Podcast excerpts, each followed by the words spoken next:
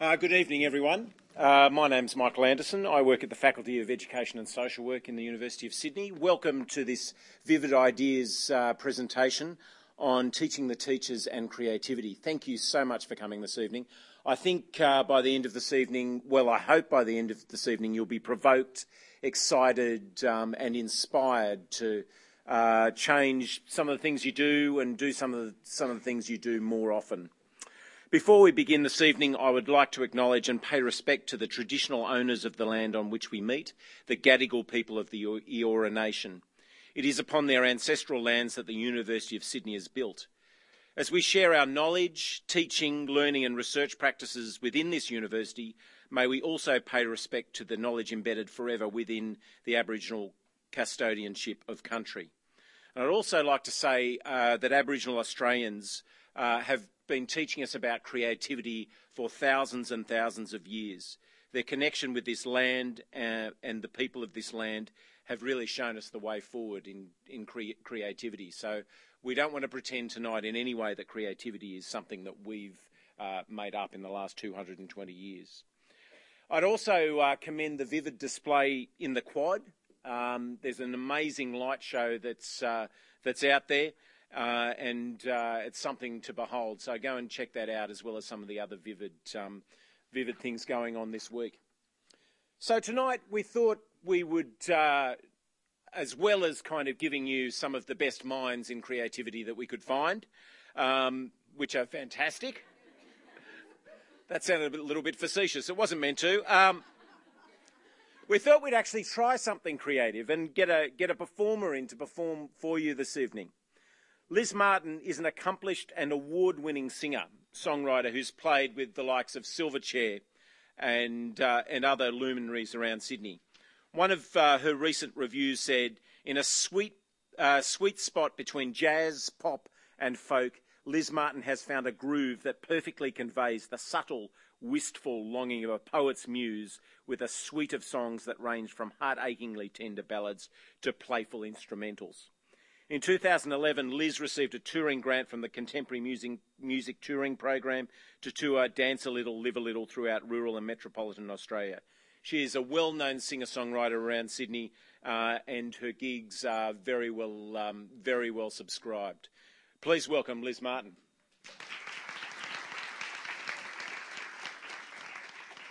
Uh, thanks, Michael. That was actually one of the nicest intros. Um, okay, so my part of this brief little interlude is to sing you a song. We're going to pretend we're somewhere else and that I'm wearing a red frock. It'll help. Imagine, um, I'm thinking like a David Lynch set to a film. We've already got the theatre, so that kind of helps. The PowerPoint, don't worry about it. Uh, so, Red Frock. This is a song inspired by Buffy the Vampire Slayer. It's a serious song, it's a, it's a ballad, but it's an example of the fact that you can write pretty much about anything and you can be inspired by pretty much anything. Um, it's a love song uh, between someone that's already passed on and someone that's still walking around. Um, anyway, I'll share it. I'll share it with you, and I hope you enjoy it. Uh, I also usually have a very superb sound system. So equate that in. I sound great on a, on a beautiful microphone with reverb. I look really good too. Red Frock.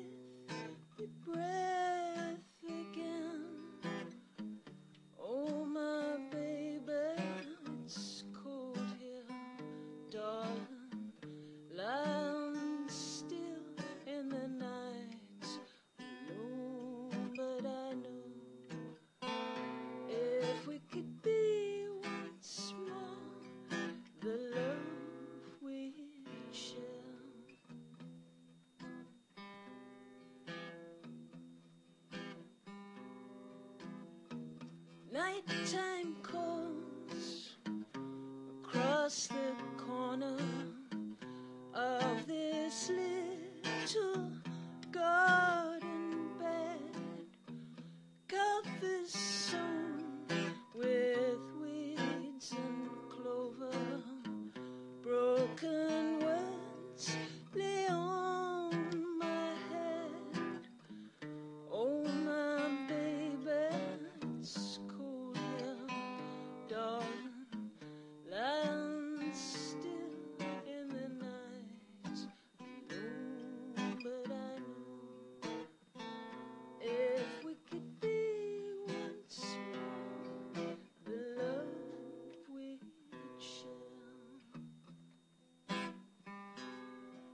Okay, so normally when I perform, there's a guy playing the saw.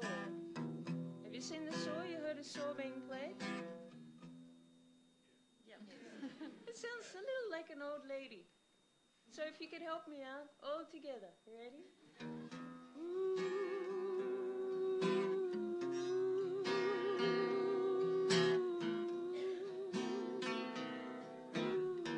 Try and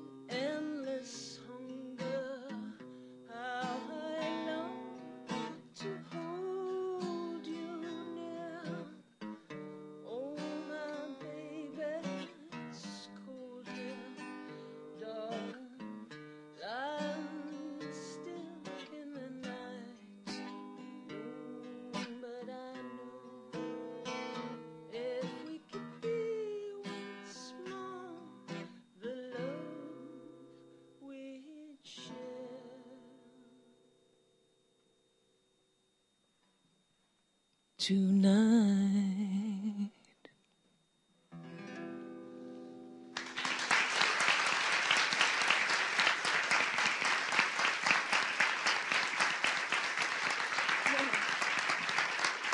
Thank you. Okay, so there's one small. This is going to take just like like a moment, but um, the other part of my my role here is to write a song with you all tonight, like now.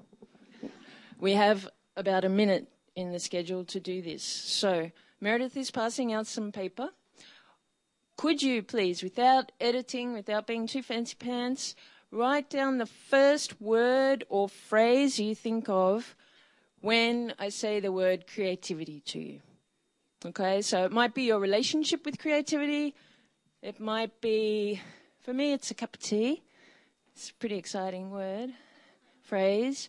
Uh, it might be that's not me. It might be my favorite thing. It might be uh, something I'm going to do in retirement. It might be rock and roll. It might be a bottle of whiskey. Whatever you associate with creativity for yourself, be it a feeling or a place or your favorite jumper or a hat or a lucky token, totem, token, token. Any of that. Just write. First thing that pops in your head. Please write it on a piece of paper. Any questions? Have you finished? If you haven't written it yet and you're in the back row, you're thinking too much. Don't get all fancy pants. I have to make it work and rhyme. If there's any big words in there, it's going to make it very tricky. So when you're done, just pass them forward. First word, first phrase.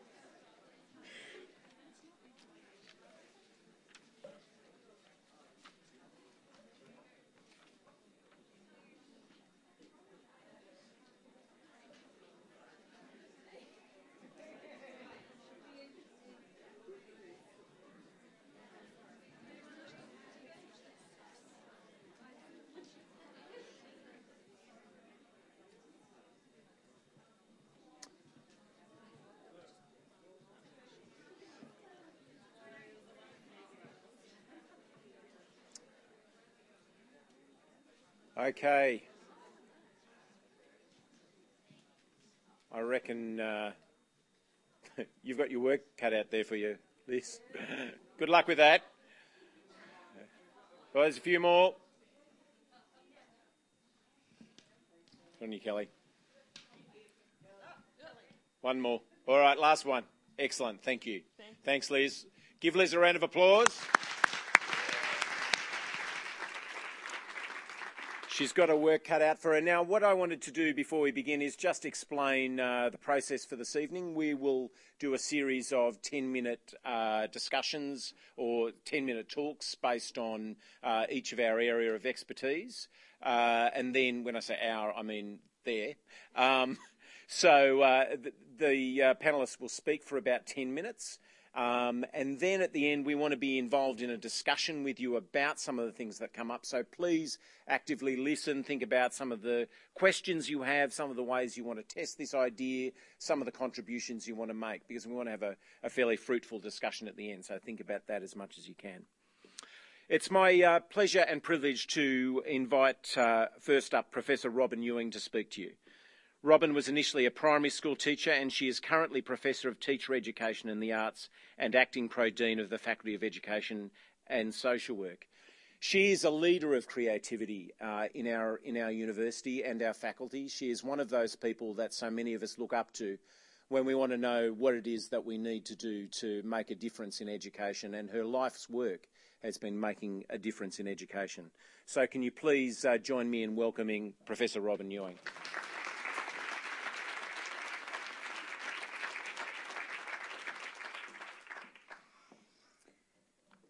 Thank you, Michael, and thank you, Liz, and thank you to all of you for being here tonight. Um, I hope Michael's going to tell me when to stop because um, 10 minutes, we've all said that 10 minutes is, is, is going to be quite difficult for us to adhere to. Um, I want to start by challenging the title of um, our discussion tonight. Um, that that um, this is about teaching the teachers creativity. Because I want to suggest that it's about actually helping teachers to rediscover their creativity. I work with both pre service and, and experienced teachers, and it worries me a lot of the time when they say, Oh, look, I'm not creative at all. And often I'll start a session by saying, Well, how many of you feel that you're creative? And only a few very brave people will, will venture to put up their hands. And yet, I want to suggest to you that we are all born creative, playful, imaginative, and I guess um, I'll, I'll take my grandchildren as um, an indicator of that for me, as, as lately having had the great pleasure of watching 11 little people so far um, grow up without actually being their parent, having, having the privilege of being a little bit more distanced as their, as their grandparent and watching how creative they are. Listening to the incredible questions that they ask and just being in awe of how their minds work. And yet, I would suggest to you that all of us were like that as little people. And somewhere along the way, and sadly, sometimes in formal education contexts. We get the message that we're not creative, that we need to play guess what's in the teacher's head, that the teacher has the right answer, and that part of our job as students is to guess that answer, not just when we're small and at school, but also when we're at university. And so, um, what I'd suggest to you is that we all need to rediscover and make time to play and to explore and to be curious and to dream dreams and to start to actually appreciate that we are all creative. And I'd like to suggest that teaching is, or good teaching, quality teaching, is actually a very creative act. And that there's, there's actually a lot of artistry involved. And that again, teachers need to rediscover that and to celebrate that. And I suggest to you that perhaps some of our policies have uh, perhaps constrained teachers more than they would like to be constrained. And is that, that some of them are actually steering them in, in, in a very uncreative direction.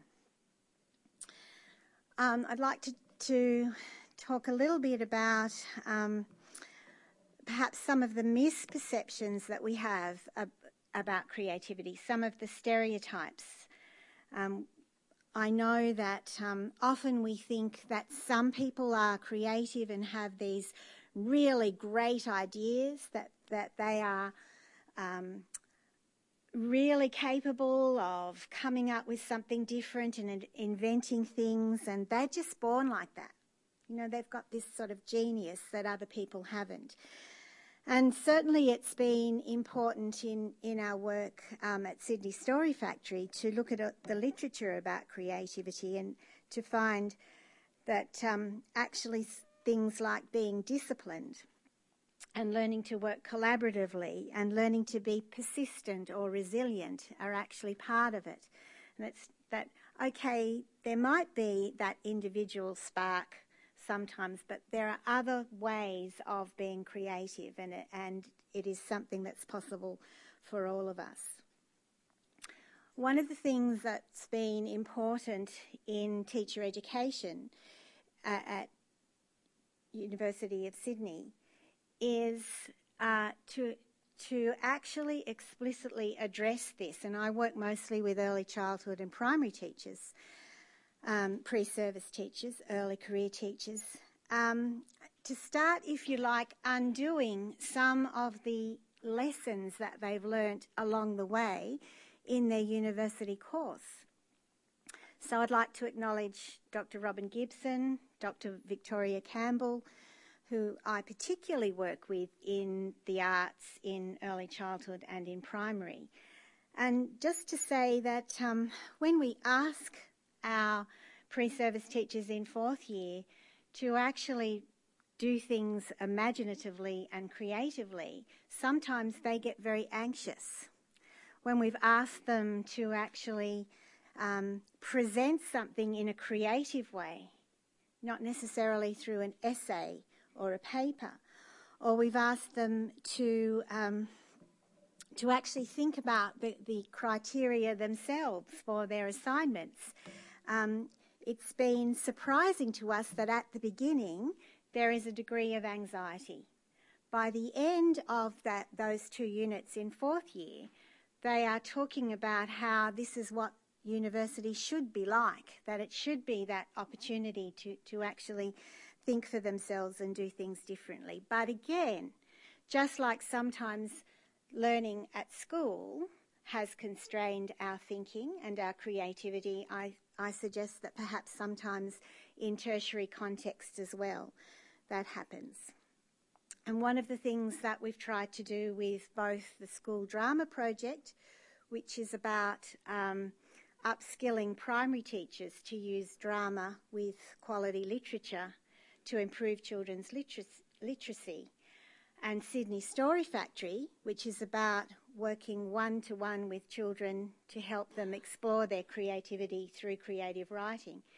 In both of those contexts, we've started to apprentice our um, pre service teachers with others in those particular contexts.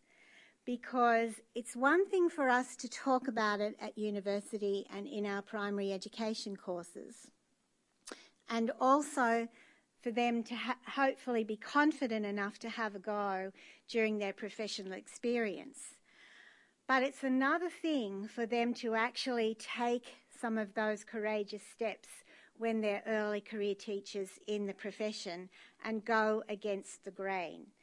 And so um, I'd like to acknowledge Sydney, the partnership with Sydney Theatre Company, which has actually enabled us to put actors or teaching artists in classrooms with teachers who actually benefit so much for seeing creative learning, creative practices modelled, and then with their own class of, of children, and then to have the opportunity to try it out in that kind of supported mentoring environment. And then now to have been able to apprentice some of our primary teachers, pre service primary teachers, with those teaching artists in classroom situations. So again, it's it's actually allowing us to enact some of those things in a real classroom. So I guess um, similarly at Sydney Story Factory, having our pre-service teachers have the opportunity to sit alongside children who are having the chance to write creatively, to watch the storyteller in chief, Richard Short, um, actually presenting a whole lot of interesting ideas, and then to watch what happens when children have a chance to have a go, to learn to take risks, risks in a context where they're not going to be measured by a traditional mark, etc., and to see what happens over time is really important. Um, so, I guess one of the things that I'd like to suggest is that we need to see the we need to see creativity as something that should be happening across the curriculum, as something that is actually really what quality teaching and learning is all about. But we but the first base is about getting back in touch with that ourselves, having the chance to play and explore, and having the chance to ask the big questions again, just like little children do every day.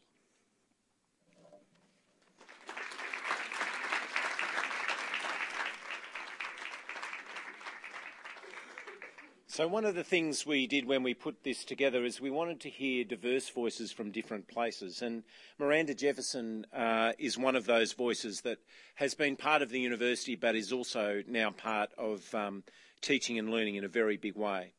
She is a teaching educator in challenging pedagogy with the Catholic Education Office in the Parramatta Diocese. She's involved in programs, initiatives, and research in arts pedagogy, literacy, and teacher professional learning in primary and secondary schools across the western suburbs of Sydney. I suppose I've known Miranda through uh, teaching drama and, and other circles for about 15, 20 years now. And what I know about Miranda is that she is one of the most perceptive, insightful, and creative teachers around. Uh, and the uh, Catholic Education Office, and indeed our educational community, is uh, so lucky to have her. So I'd like to uh, I'd like to invite her to the stage this evening, Miranda Jefferson.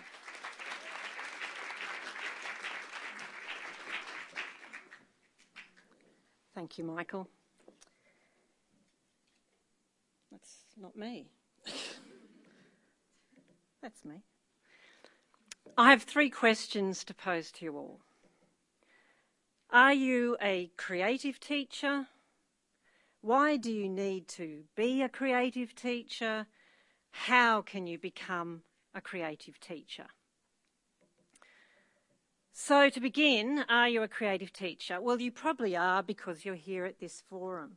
And that's because, as Robert J. Sternberg says, creativity is a decision. But lots of primary and secondary teachers, in my experience, and obviously Robyn's, don't see it that way. I can tell you how many, I can't tell you how many times I hear from teachers in schools, oh, but I'm not creative. And I feel like saying, well, of course you're not, because you've decided not to be. But it's more than that. It's what they have decided creativity means. They have decided that to be creative is to excel in some aspect of the arts. Now, I used to be head of drama at Newtown High School of the Performing Arts, and was extremely stimulated and challenged working with the students and the staff there, and I just loved it. My mind wasn't in neutral, it was in the atrophy overdrive of creativity. I felt what Csikszentmihalyi, is that right, Michael? Oh, thank you. calls calls flow. I was experiencing the thrill of discovering something new through creativity. But I left Newtown 10 years ago. And to be honest with you, I could not imagine life without my flow drug. I had the opportunity to lecture at Sydney University and do a PhD in education, of which all these people have had a big role. And what I couldn't believe that my drug of choice, flow, came back. I discovered creativity in doing a PhD. But then I hit the post PhD funk, which is a bit like post show blues. I realised that I wanted to put into practice what I'd learnt from my research and my experience at university. I wanted to make some kind of difference. And that's led me to work with the Catholic Education Office at, in the Parramatta Diocese, which runs from Parramatta all the way up to Katoomba. And I have to tell you that I have personally experienced flow, the flow of creativity, big time. So, to return to my first question, are you a creative teacher? To answer that, that is to just understand that creativity is a decision. It is to decide to discover and create something new. My own career as a director and teacher in the arts to a researcher to a teaching educator illustrates this.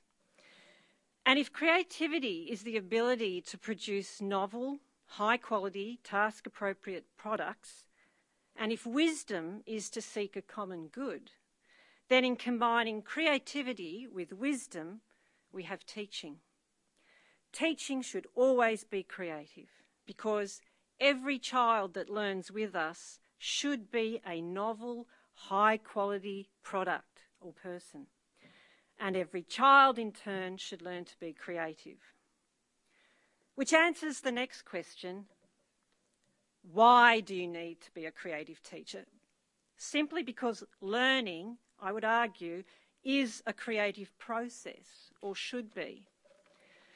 For students to learn deeply, that is, to be able to transfer their learning to a new situation and become lifelong learners, we as teachers must model creativity and teach for creativity for deep learning to occur.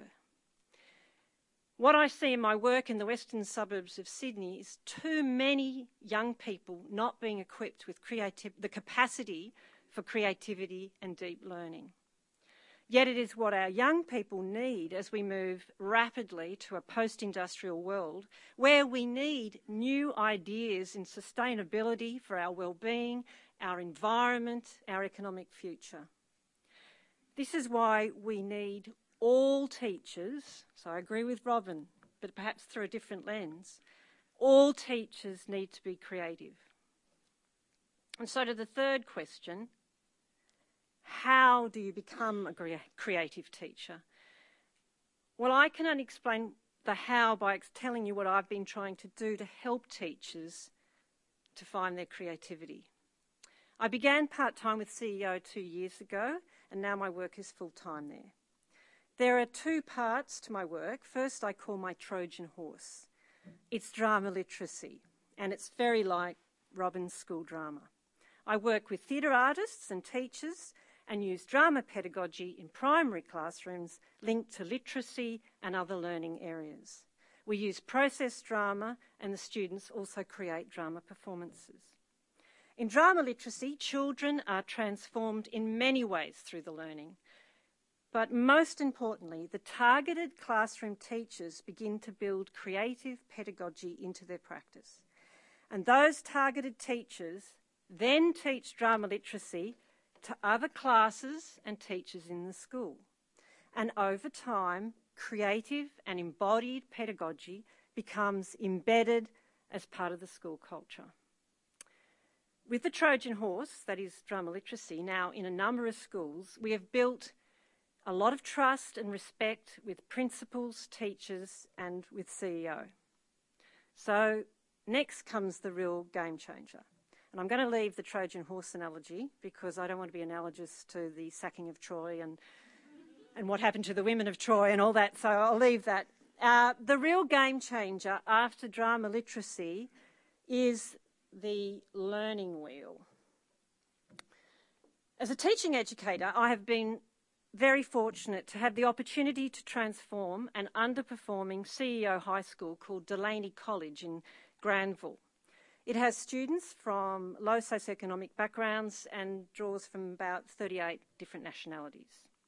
Having worked already in some of the feeder primary schools as well as the high school, I knew these young people were not socialised for learning.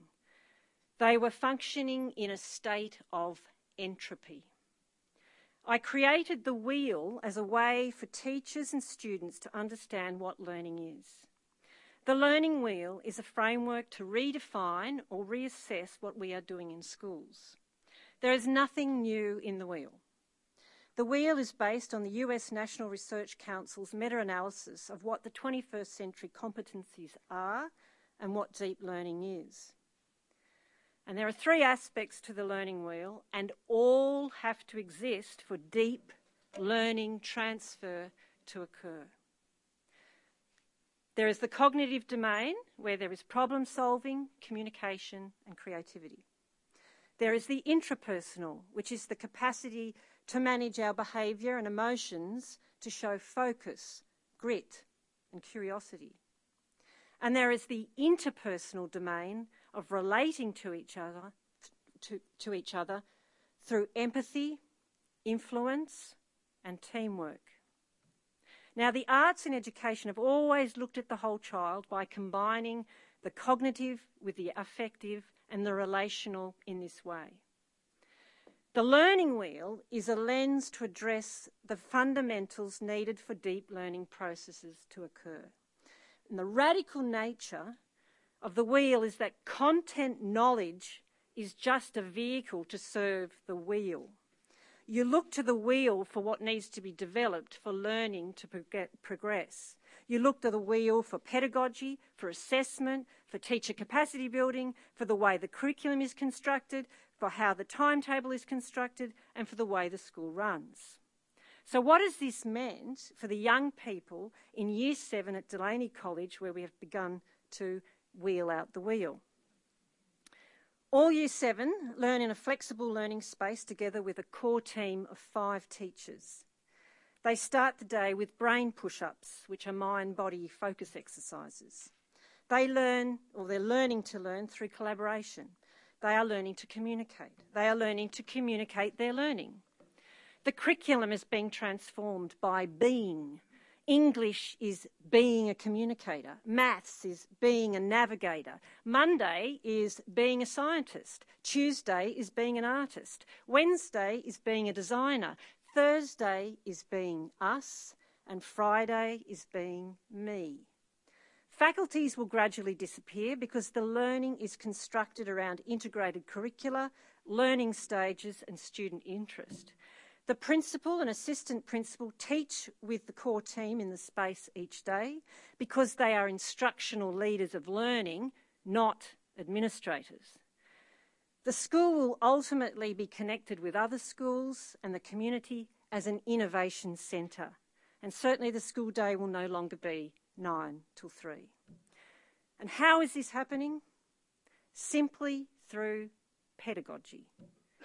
The pedagogy focuses on the four C's collaboration, communication, creativity, and critical thinking, as well as a healthy dose of embodied cognition through those four C's. The four C's foresee our students' future in a post industrial society. And in a term and a half, it has already been transformational for Year 7 at Delany College. There's still a way to go, but they are now socialised for learning. We are also beginning a 4C pilot in primary schools based on the wheel. It has some middle class schools, children of professional migrants, and another with children of Anglo Celtic background, who are already socialised for learning. The principals there want to focus on the 21st century competencies and the four C's. The learning wheel is a game changer because it focuses on learning, not content and compliance. And if I return to my questions, I would answer you have to be a creative teacher for real or deep learning to occur. Vygotsky saw learning as a psychological developmental process that can only happen through creativity. He said, development never ends its creative work. So, deep learning is creativity. It's the ability to discover and connect to something new. And creativity is to defy the status quo and come up with something new that with wisdom will serve the common good.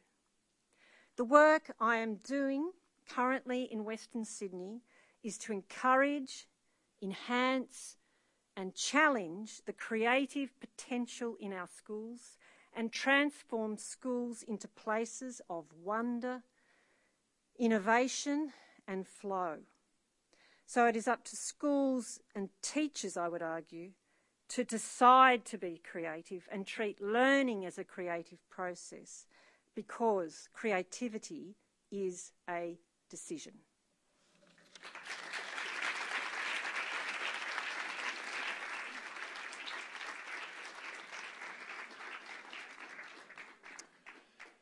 Dr. Julie Dunn is an associate professor and member of the Griffith University Applied Theatre team. Uh, she has taught in Hong Kong. She's actually about to jump on a plane and go to China and speak to thousands of uh, Chinese delegates about early childhood learning.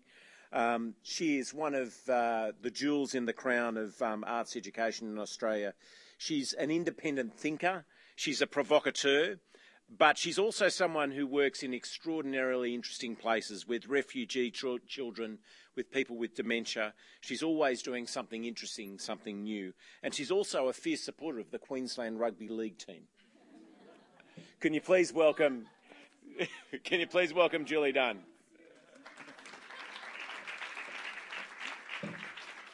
Thanks, Michael. I'll just get my iPad functioning. Okay.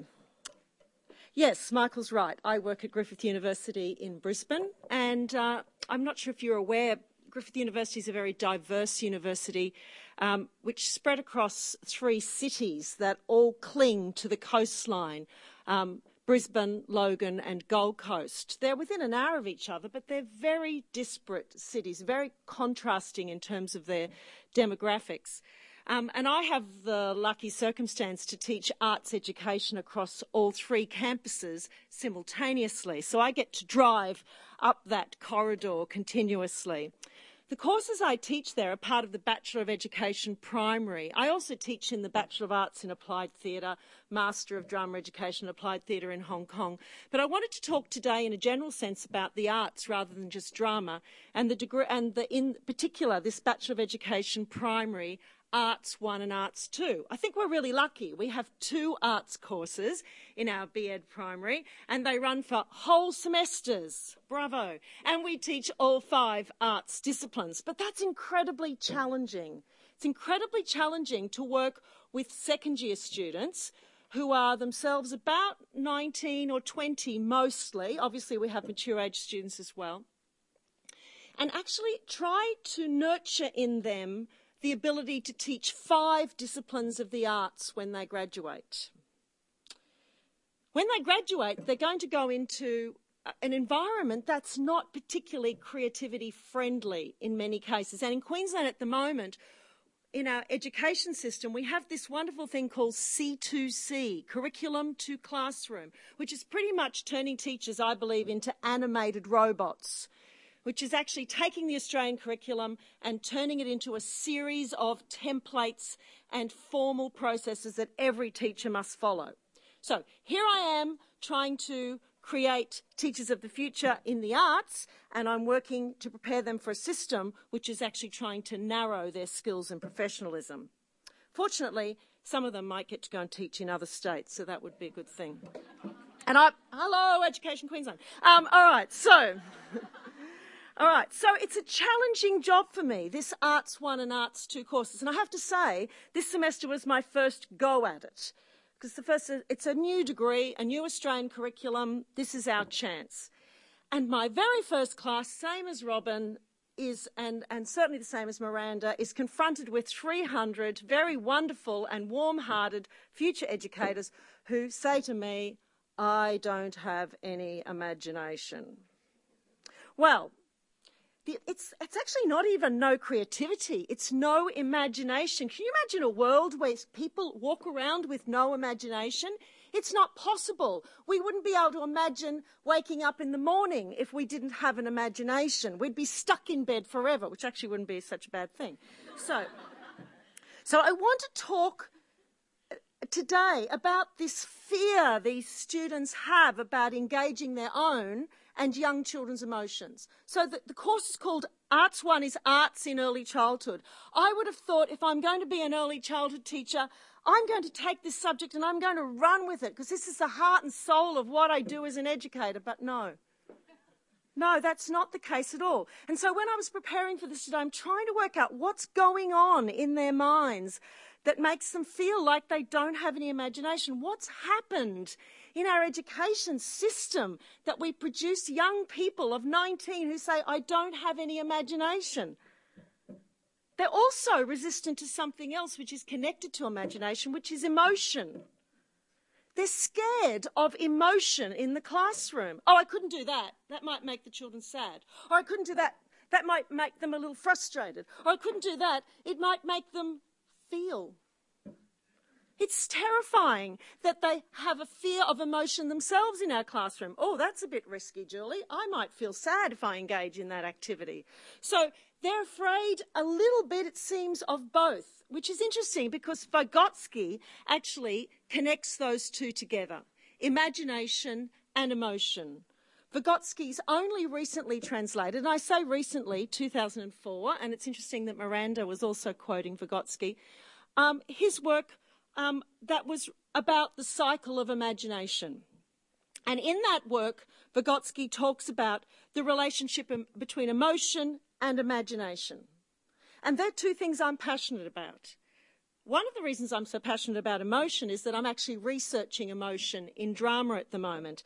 And just as an aside, um, I've just completed like a, a small kind of tour of many countries teaching the same drama with very different participant groups, all adults, by the way. And so far from our, um, re- our research process, in the one drama, 38 different emotions were identified as being generated through that one experience. I find that fascinating. But then I'm working with people who don't, which is kind of a bit frightening that they, they're kind of a little bit afraid of engendering emotion and what happens if it's not the emotion that we as educators are looking for.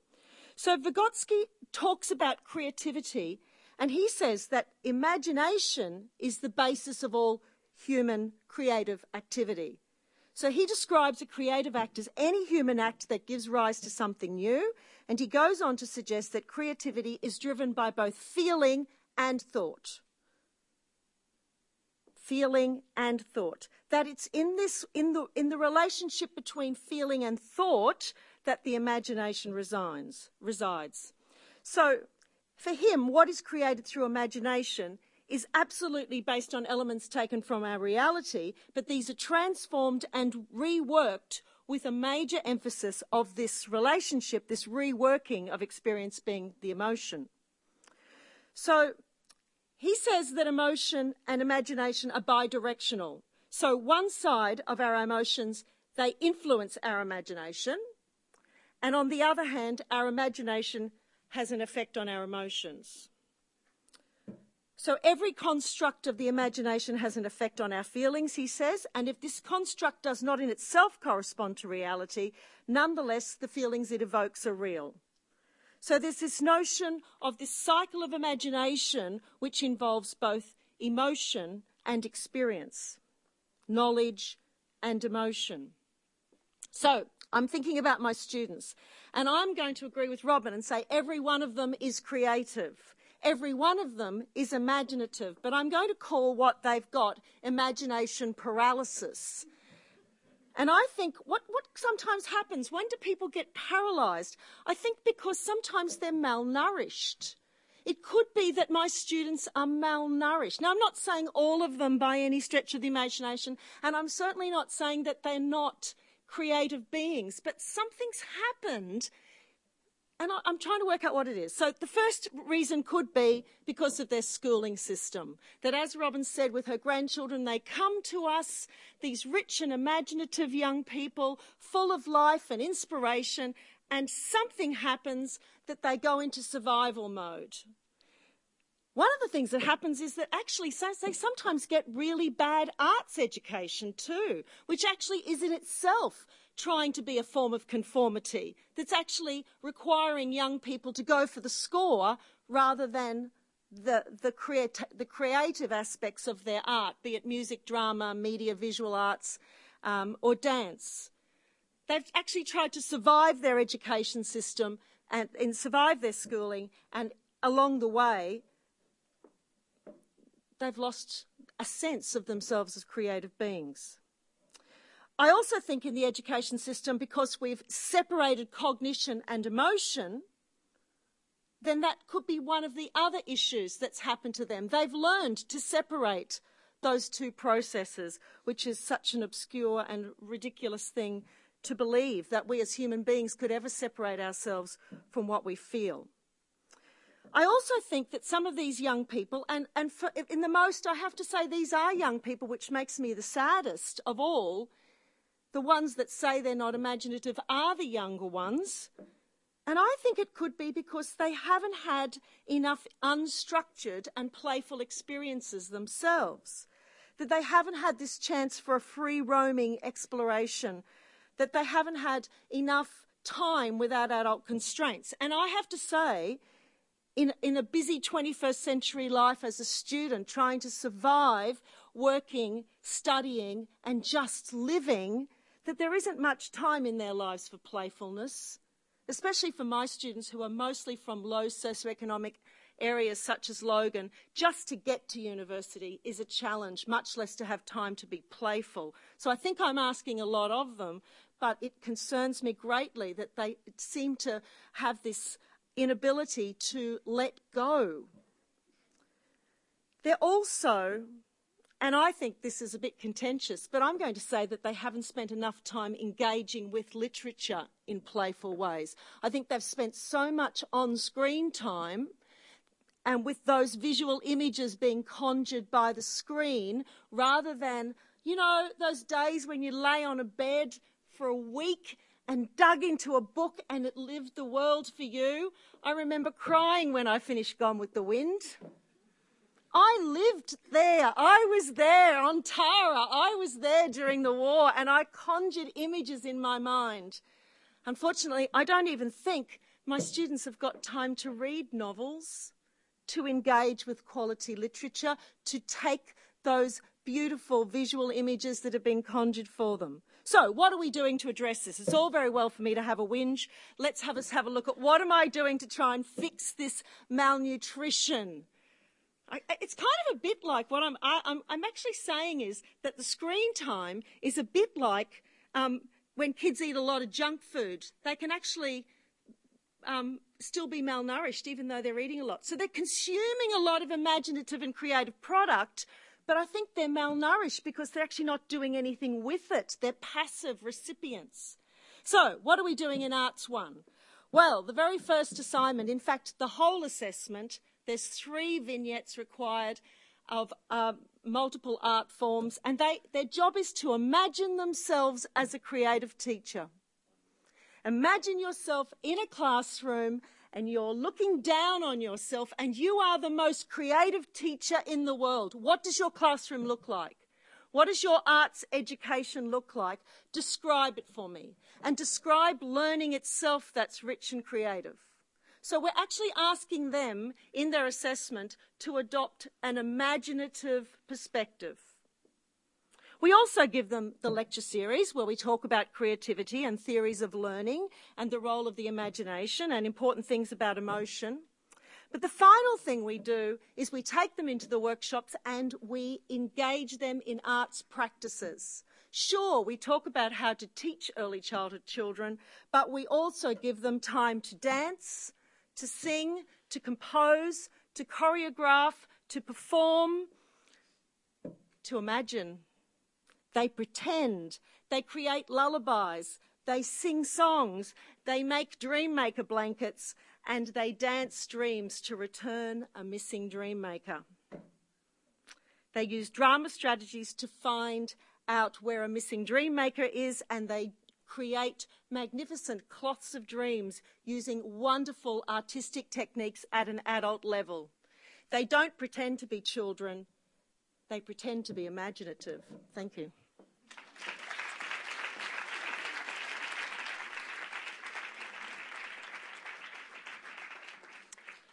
Our last speaker tonight is uh, Dr. Kelly uh, Freebody, who's a lecturer in the Faculty of Education and Social Work at the University of Sydney. Her research interests include educational drama, creative and performing arts, social justice issues in education, and qualitative research methods, particularly conversation analysis and membership categorisation analysis. She brings a fierce intellect to her teaching. Uh, she is a compassionate, outstanding teacher, and she is an inquisitive, curious, and rigorous researcher. Uh, can you please welcome Dr. Kelly Freebody?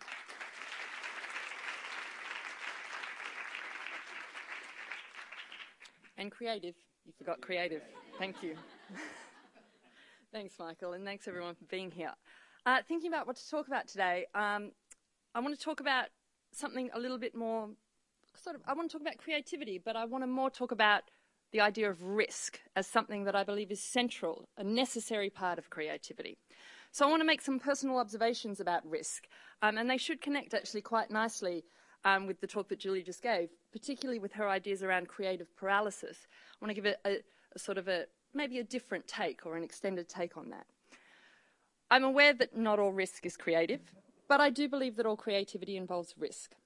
There's a lot of creative style work that happens in schools and teacher education programs that actually falls short of actual creativity because it doesn't allow for risk.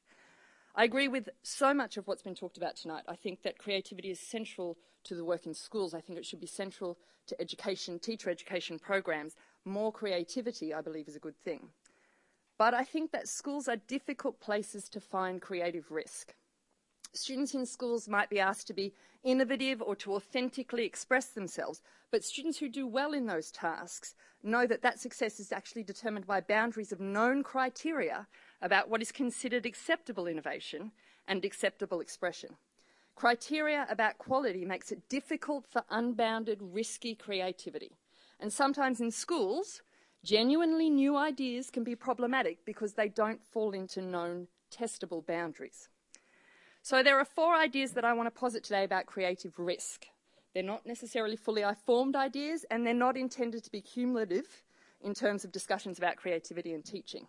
Rather, they're talking and thinking points that we should consider, that I believe that we should consider um, when we talk about the importance of creativity in schools, the importance of creativity in teacher education programs, and in learning more generally. And the first of these ideas is concerned with risk and protection. So, in the current educational climate, one could view teachers that don't take creative risks in their classroom as boring or conservative or even unproductive in terms of meeting general capabilities concerned with flexibility, creativity, adaptability, critical thinking.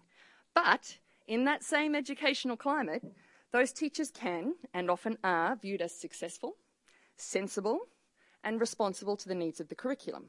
So, why is that the case? In his book, The End of Education, Neil Postman argues that the strict application of nurturing and protective attitudes towards children have created a paradoxical situation in which protection has come to mean excluding the young from meaningful involvement in their own communities. So I wonder if we can say the same thing about teachers and creative risk taking. That in the current climate in schools, the high stakes, high stakes nature of certain kinds of work mean that the best way teachers can protect their students' futures is to ensure that they can do the very bounded work that is valued by the system. And when I say valued, I mean assessed. As an arts educator, I would be perfectly comfortable to tell all of my pre-service science teachers that creative pedagogy, genuinely risky creative pedagogy, could teach valued work better okay? That it could teach that high stakes work and so much more. But it's the could that is the problem here, because it also means that it might not. Creativity, by its very nature, is risky, and risk, it seems, to many teachers, allows our students to be unprotected. We can say it's a great lie, of course, that system shouldn't be like that. And I would be probably the fourth person on the panel to say that. And I could talk for my whole 10 minutes arguing that systems shouldn't be like that. Um, but research, and researchers would now claim that young people will have multiple careers over their lifetime. Many of those careers will be things that haven't been invented yet. Young people need to be flexible, creative, risk taking individuals to live successfully in this diverse, globalised world. Or is it a lie? Because whether it's useful or not, it is the case that students who are good at certain types of work are more successful. This work is not about creativity or risk taking. It's about understanding and adapting to boundaries. It's about knowing what counts as good work in schools and producing work for reasons other than self expression, other than learning, and other than being valued by students or even teachers. Okay, so that leads me to the second point, is, and that is that if knowing what counts as good schoolwork is important, this second idea is about access. Okay? If risk aversion is a protective act on the part of many teachers, then it may go some way to explaining the work of researchers such as Jean Anyon, who've expressed a real concern about the uneven distribution of creative work in schools in classrooms across uh, socio-economic lines. If creativity, creative risk taking, and creative pedagogy are as important as we as a, as a panel are claiming that they are, then who's prepared to take risk in their classroom, creative risk in their classroom, becomes a central question for equity and access. So, who does take creative risks in their classroom. Researchers such as Jean Anyon and Stephen Ball would argue that it's two main types of groups. One, those that are economically and socioculturally powerful enough to be perceived not to need protection. Okay? And the second group are those that are perceived to be beyond protection. Those who are so disenfranchised that school provides no real safety and they may be engaged in alternative education programs and very, very creative work. I've heard Michael Anderson refer to this as ambulance creativity. So, the third idea that I want to talk about actually may seem a little disconnected from these earlier ideas, but it's not. It's actually, from, I believe, at the core of discussions about creativity in schools. And it's about the fact that it resonates strongly with, what, with what lots of the panelists have said. And Miranda's um, idea about creativity as a decision, which I just thought was lovely. And so this is my third idea that creativity is a skill that is taught and learned. It's a deliberate thing. Creativity, innovation, and creative risk taking, like literacy, are not passed on necessarily, I believe, naturally or genetically. Rather, they involve generational effort, a deliberate skill building from one generation to another. We now realise that literacy doesn't happen in children simply by being immersed in a literacy saturated world, although it doesn't hurt necessarily. Creativity, I argue, is the same. It's a key point. It's a difference between having a good idea and having, having a new idea and having a good new idea and knowing the difference, and that's important. Alex Tzannes is a professor and dean of built environment architecture at UNSW and is a much awarded Sydney architect, best known for the Federation Pavilion in Central Park. And he argues this that in art, skill, far from being an intellectual prison, is an emotional and sensual liberator. Skill empowers people. Not to teach young people skill is shallow. If we genuinely want to have a discussion about creativity and risk and creative risk taking as something that empowers our teachers and our students, then those discussions should talk about what it means to teach these skills. So that brings me to my fourth and final point, and that is that creativity and creative risk taking are discipline specific skills may seem like a subtle kind of a point to end for me on my talk, but I actually think it's a profound idea. The Australian curriculum considers creativity, or more exactly, creative and critical thinking, to be a general capability. I want to introduce the idea that that's actually not where I think creativity belongs in our curriculum. Yes, absolutely, there are elements of creativity that are general capabilities, flexibility and adaptability, and it should be seen as something that is important to all students. But I believe that creativity and creative risk taking needs to become a cross curriculum priority. I believe that taking risks looks different in different disciplines. Scientists ask different question of, questions of the world and take different risks from historians, which is different again from artists, which is different again from musicians. Creativity and creative risks looks differently and is used differently in different disciplines. I'm not arguing for a siloed curriculum that's unintegrated or siloed views on creative risk taking. Rather, I'm arguing that if curriculums and syllabus, sorry, rather, I'm arguing that curriculums and syllabuses should attend specifically and explicitly to the question of what creative risk looks like in their discipline. If this were the case, teacher education programs would be able to dedicate time to teach the next generation of teachers what this looks like, to, to make creative risk a deliberate and central part of the work that we do. We need to make an important part of knowing how different disciplines work and to ensure teachers model that creative practice in the classroom. I think if we could make creativity and creative risk taking central to our curriculum in these ways, we could make it part of that valued knowledge in schools. Thanks.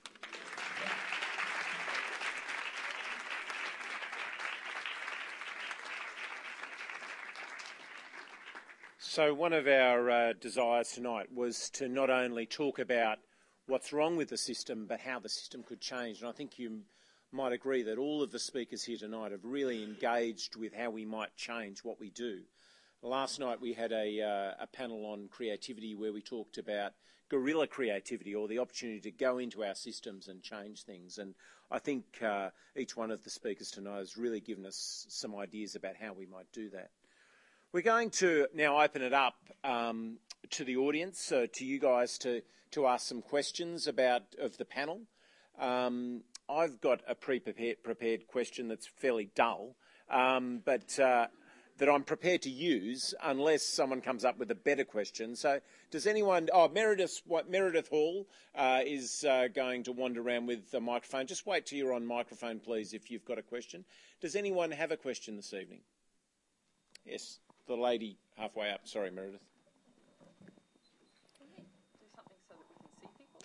Thank you. Uh, so, when I'm listening to all of you ladies today, I think the first thing that comes to my mind is that this is all a very big struggle uh, in terms of what you guys are facing and trying to change. Um, where do you think it all went wrong? Uh, where do your yeah where where did it go wrong and why?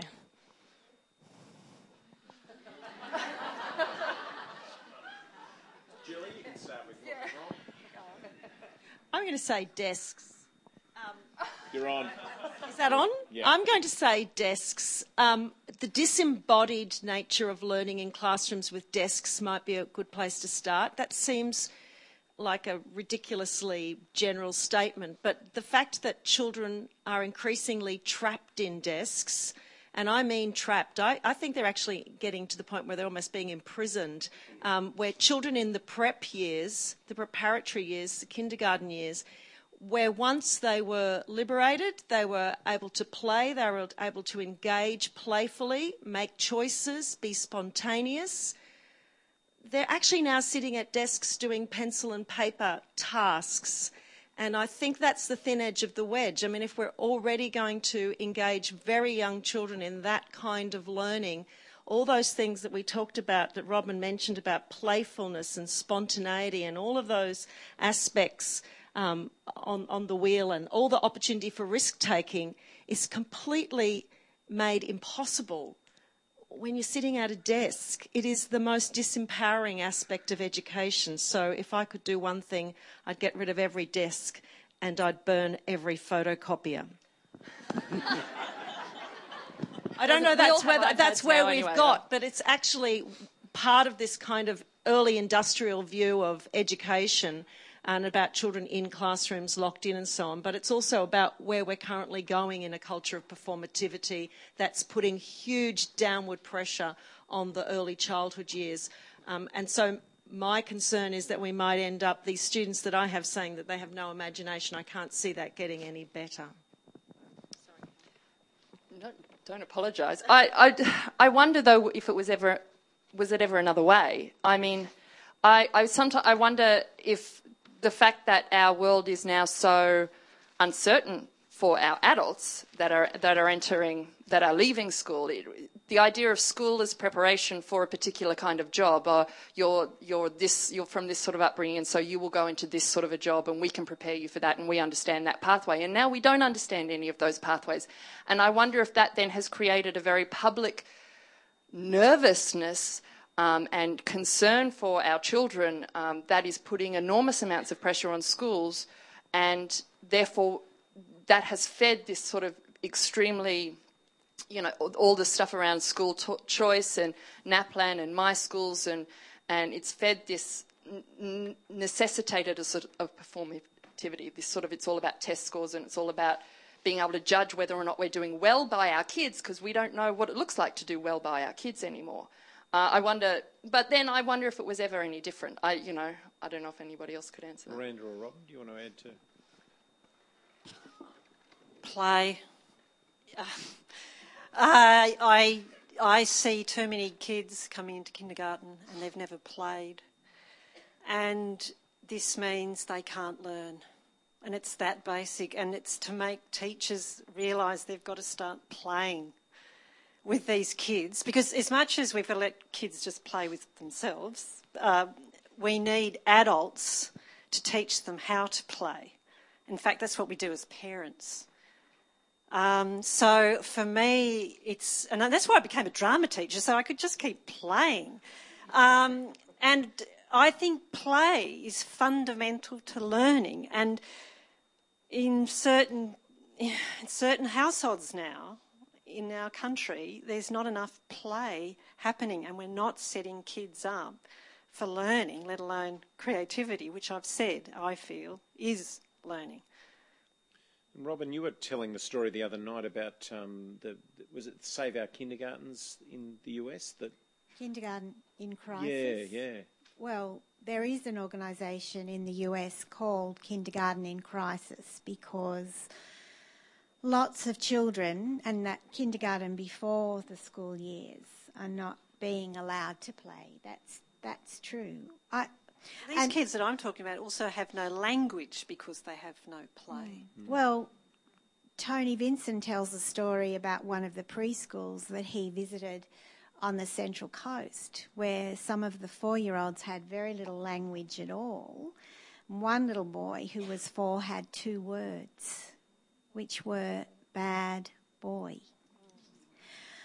But I, I, I think some of it is about um, parents genuinely wanting to do the best for their children. You know, most parents really want that. Mm. But um, I, I guess the community, the communities that we're living in now, think that that um, measurement is the key, and you know, I think that's another problem. I agree completely that we're not allowing ourselves to play enough, we're not allowing our children to play enough, but also we seem over my lifetime of being a teacher to be measuring more and more um, and putting a lot of store by some kinds of measurement rather than others. So um, I, I, like to quote Ken Goodman's um, comment that he made in the early 90s, you know, that I never knew a child who grew taller by being measured more often. that, you know, we seem to be spending so much time measuring. So, kindergarten children in New South Wales schools with the best start stuff. Um, tell, can, well, they have to practice their, their sight words every night because um, they're going to be tested on them the next day. And, and teachers tell me that they don't have time to read stories, quality literature anymore, because they're too busy doing the best start sight words. And student naps in kindergarten are going. Nap time is gone because we've got to do test Nap preparation. But I mean, that's. Yeah, and I, I think that is really serious stuff. You know, that the NAPLAN practice tests are the best sellers in children's books, bookshops because parents think that that's going to help. And uh, so I think it's partly about us getting much better at talking with our communities about what is really important. Great. Got a question right up the back.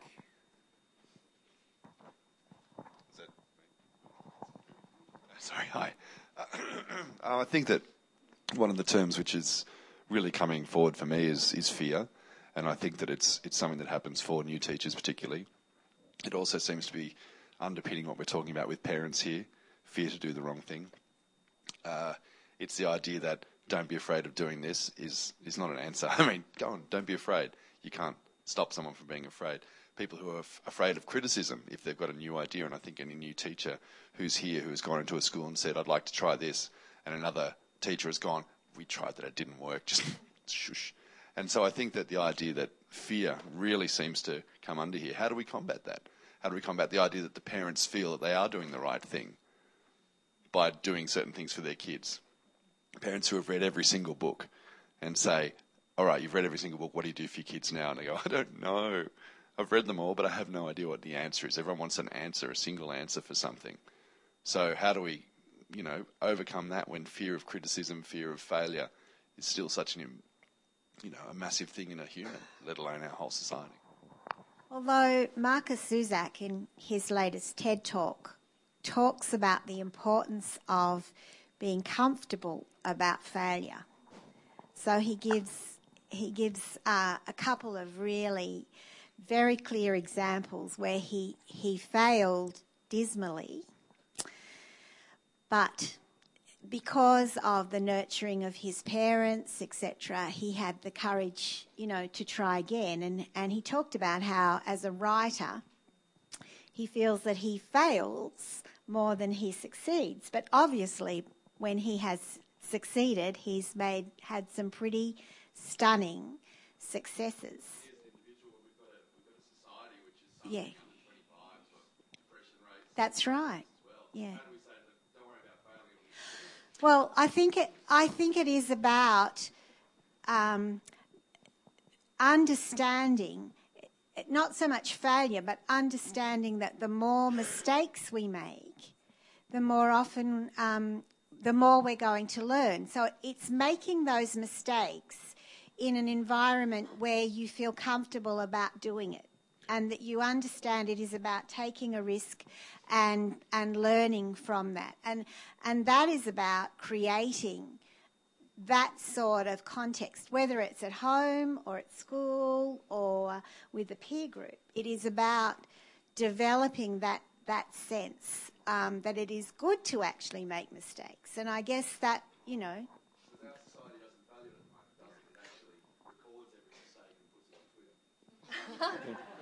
Can, can I get Julie's perspective on this? Because I mean, Julie's working with uh, young teachers who, as, as you've, you've said, are scared of of kind of being imaginative and playful and creative. How do you overcome fear in with those uh, young people?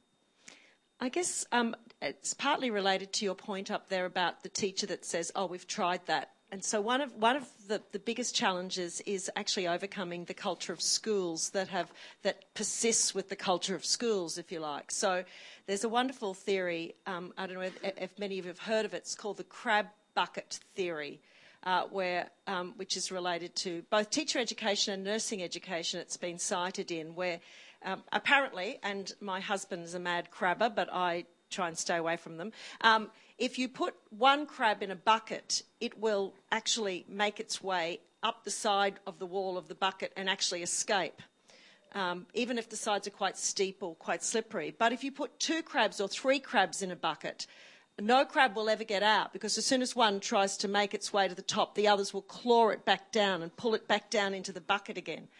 Um, and so I say to my students, this is going to happen to you in a classroom when you, when you arrive in a school. You will be kind of enculturated into a schooling system that is risk averse uh, all the things that Kelly said, all the things that we've been talking about, that's not terribly playful or creative environment. And if you want to be creative or, or, or playful in your teaching, one of the things you've actually got to do is find another way out of the bucket because you're never going to get out over the top. So dig yourself a hole through the bottom, do whatever you have to do, call upon your mates, create a collaboration, but whatever you have to do, you have to do something Because unless we shift the culture of schools, unless we, unless we do something within the schools themselves, so it's, it's, it's not appropriate for us to sit here as a panel and say, we need to make the young people, uh, they need to develop their imaginations by reading more, or parents need to spend more time reading to their kids, or or, or we actually have to say, as educators, and I'm guessing there's quite a lot in the room,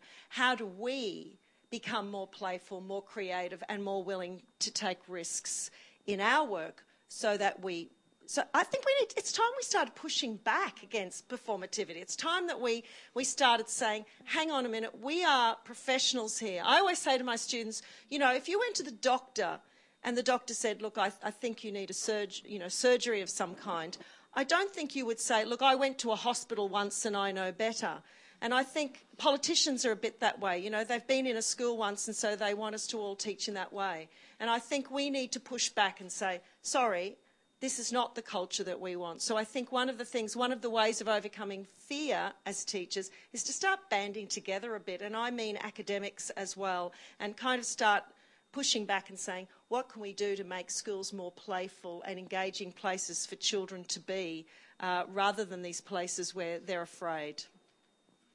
Can I can I add to Yep, that you quickly? can. And I, I also think that uh, you know it, it, I, I agree with Julia that I, we should be pushing back and we should be remembering how much we know about our work um, and you know that. But I also think we should be reclaiming our classrooms a little bit too, because actually, when you walk into that room with those 28 year nine students or whatever it is, and you've got 50 minutes with them, they're your 50 minutes. The 30 of you are going to make that 50 minutes together, and you actually get to decide how you do that.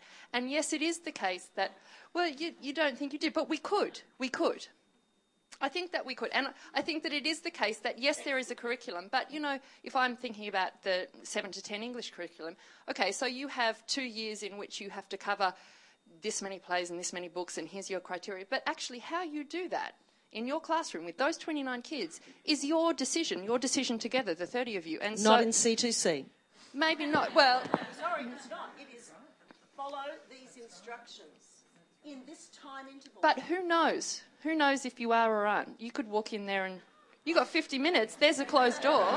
Reclaim your classroom. Reclaim your classroom. You know, your students. I think that your students are are happy for you to be risky with them. I think that students appreciate teachers that are risky with them, and I don't think they're going to tell on you if you don't go through the checklist. But maybe I'm wrong. Maybe I'm wrong. I think that I think that we should rise up a bit. You know, you talk about reclaiming, but I think also we need to we need to turn that microscope back on ourselves as well as teacher educators because I and I think that part of this is the fact that our students uh, they hold down jobs, they hold down families, they hold down lives outside of school. They're at uni for the hours that they need to be at uni, and they do the work that they're going to get assessed on.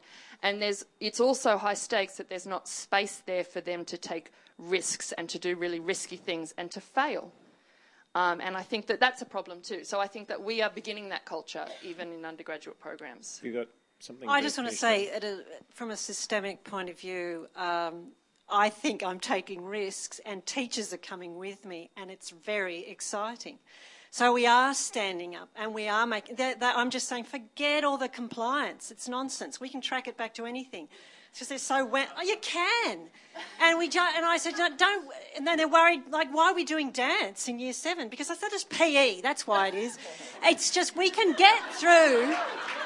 I like and you just you can do it. And i'm in this absolutely privileged position to work in a system where i've got principals and assistant principals ready to run with this and we are just knocking the curriculum over as they see the curriculum and building it from the learning that those kids need in the classroom. And we're having so much fun because we're being creative and I and it's um, it doesn't have to just happen in your year nine classroom, and it's it's and we're we're taking the community with us. I mean, I've got to see the parents tomorrow at this Delany College to explain that the kids are going to be doing student-led conferences.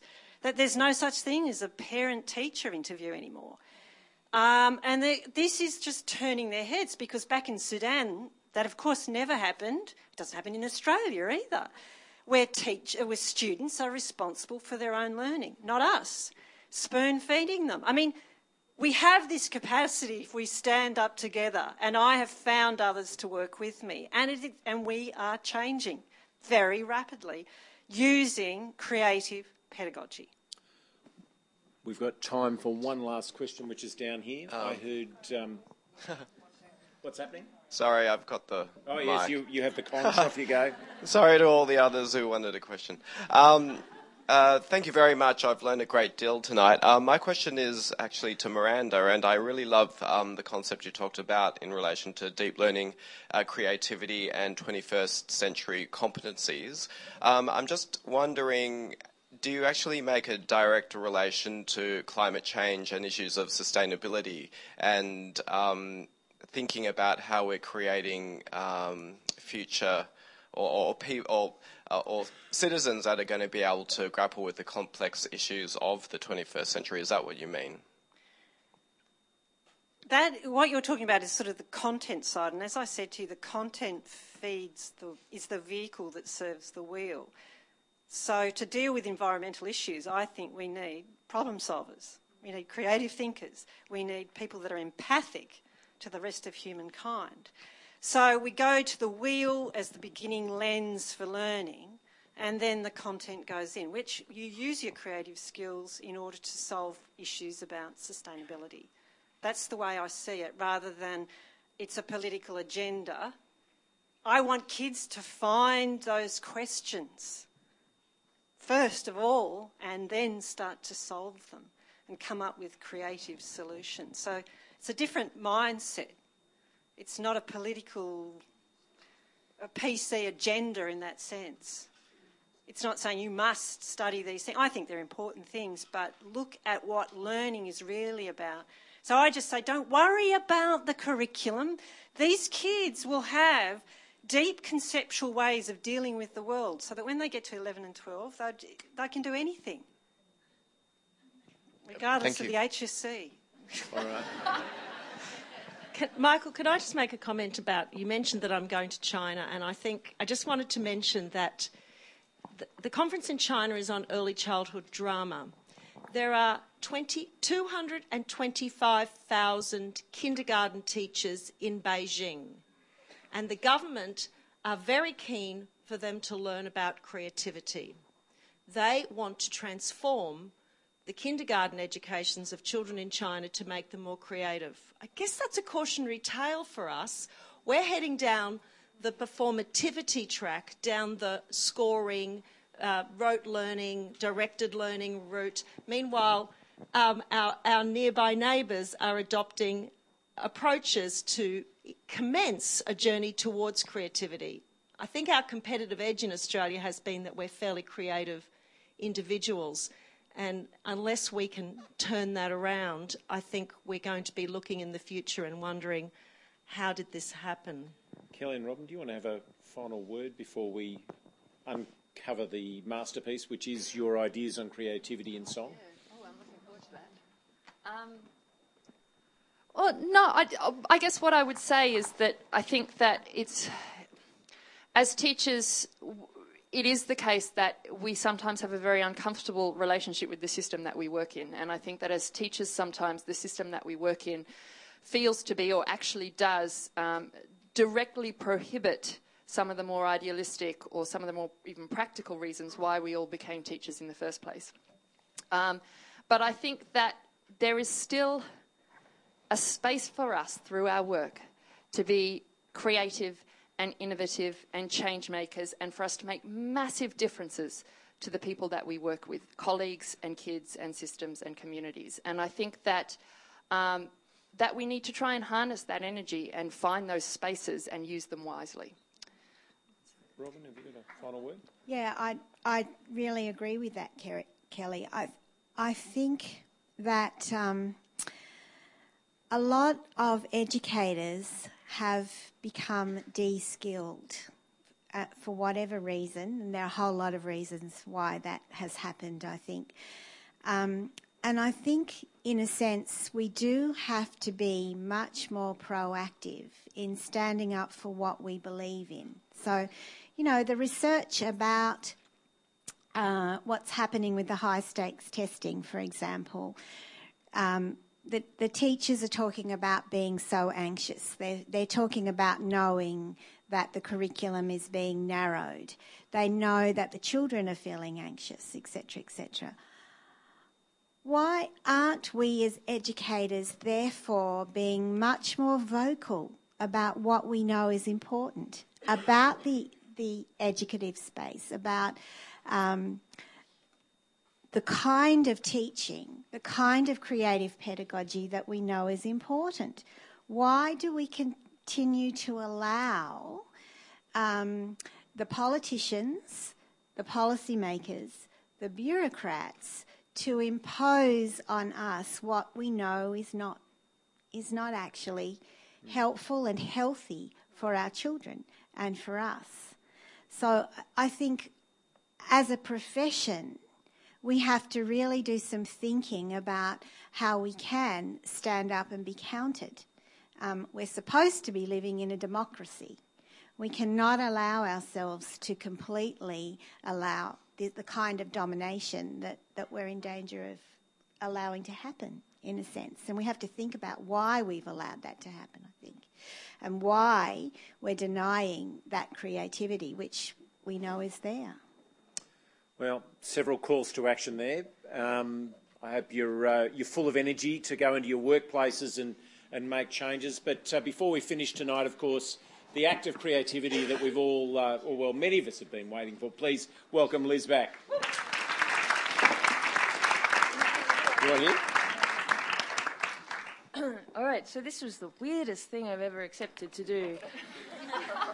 Like, you guys have been sitting there comfortable learning things. I've been sweating out the back, standing, staring, sticking little sticky pieces of paper on the mirrors and the walls, and it's great. so, um, weirdly enough, the word that came up again and again and again and again and again and again and again through it um, was the word freedom. Uh, it was like a good 10, 15% of what you wrote. Uh, other words that repeated a lot were colour, light. Um, a couple talked about danger. Um, and then some were just weird. so, uh, this is a short song made with a lot of love. Accept it for what it is. And, uh, that. And uh, and yes.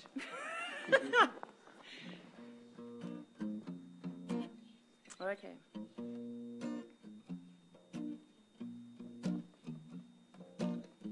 I gotta get the groove. I think it's there. Freedom, freedom,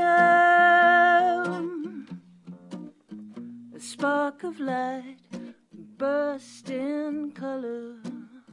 Freedom, freedom, light me up really hard to measure. Sunday naked on my trampoline.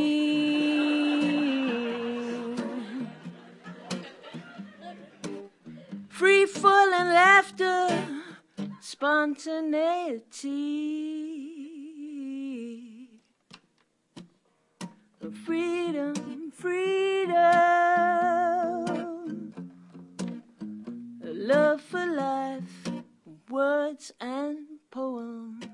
Freedom, freedom, a sleeping cat, and fresh fun, Alan.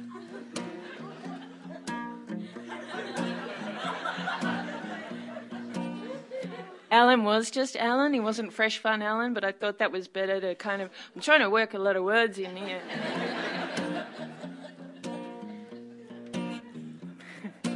freedom, freedom. Baywalk waddle, breathing clearly. Freedom, freedom. Drawing, painting yellow flowers. My son Rufus cooking chocolate in the rain.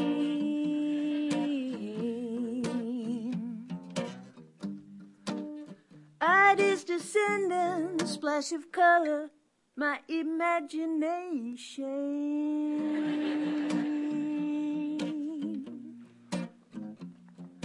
Freedom, freedom. Midnight lights and sleep deprivation. Freedom, freedom.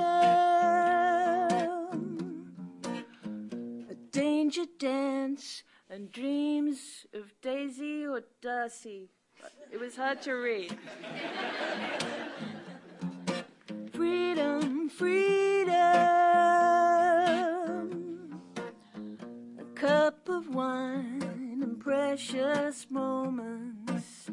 Freedom, freedom. Anything goes, pink hair and jasmine, tomatoes and basil. Have a yarn. Fun flows like fluttering leaves or an ocean of stars exploding buttons all over your meadow.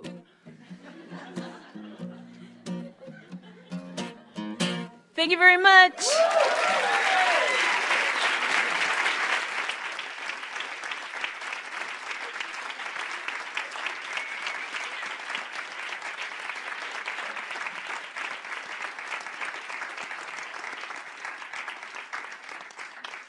Well, I hope you feel um, as exhilarated as I do by what's happened tonight, by that amazing uh, composition, by the the panel, who I'd like to thank for such an, um, a provocative uh, evening.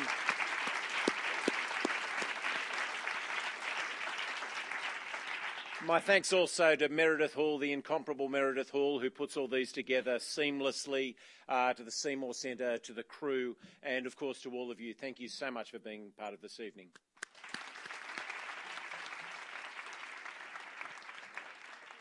And I hope uh, you get the chance to put into practice some of the calls to arms that uh, we've heard tonight.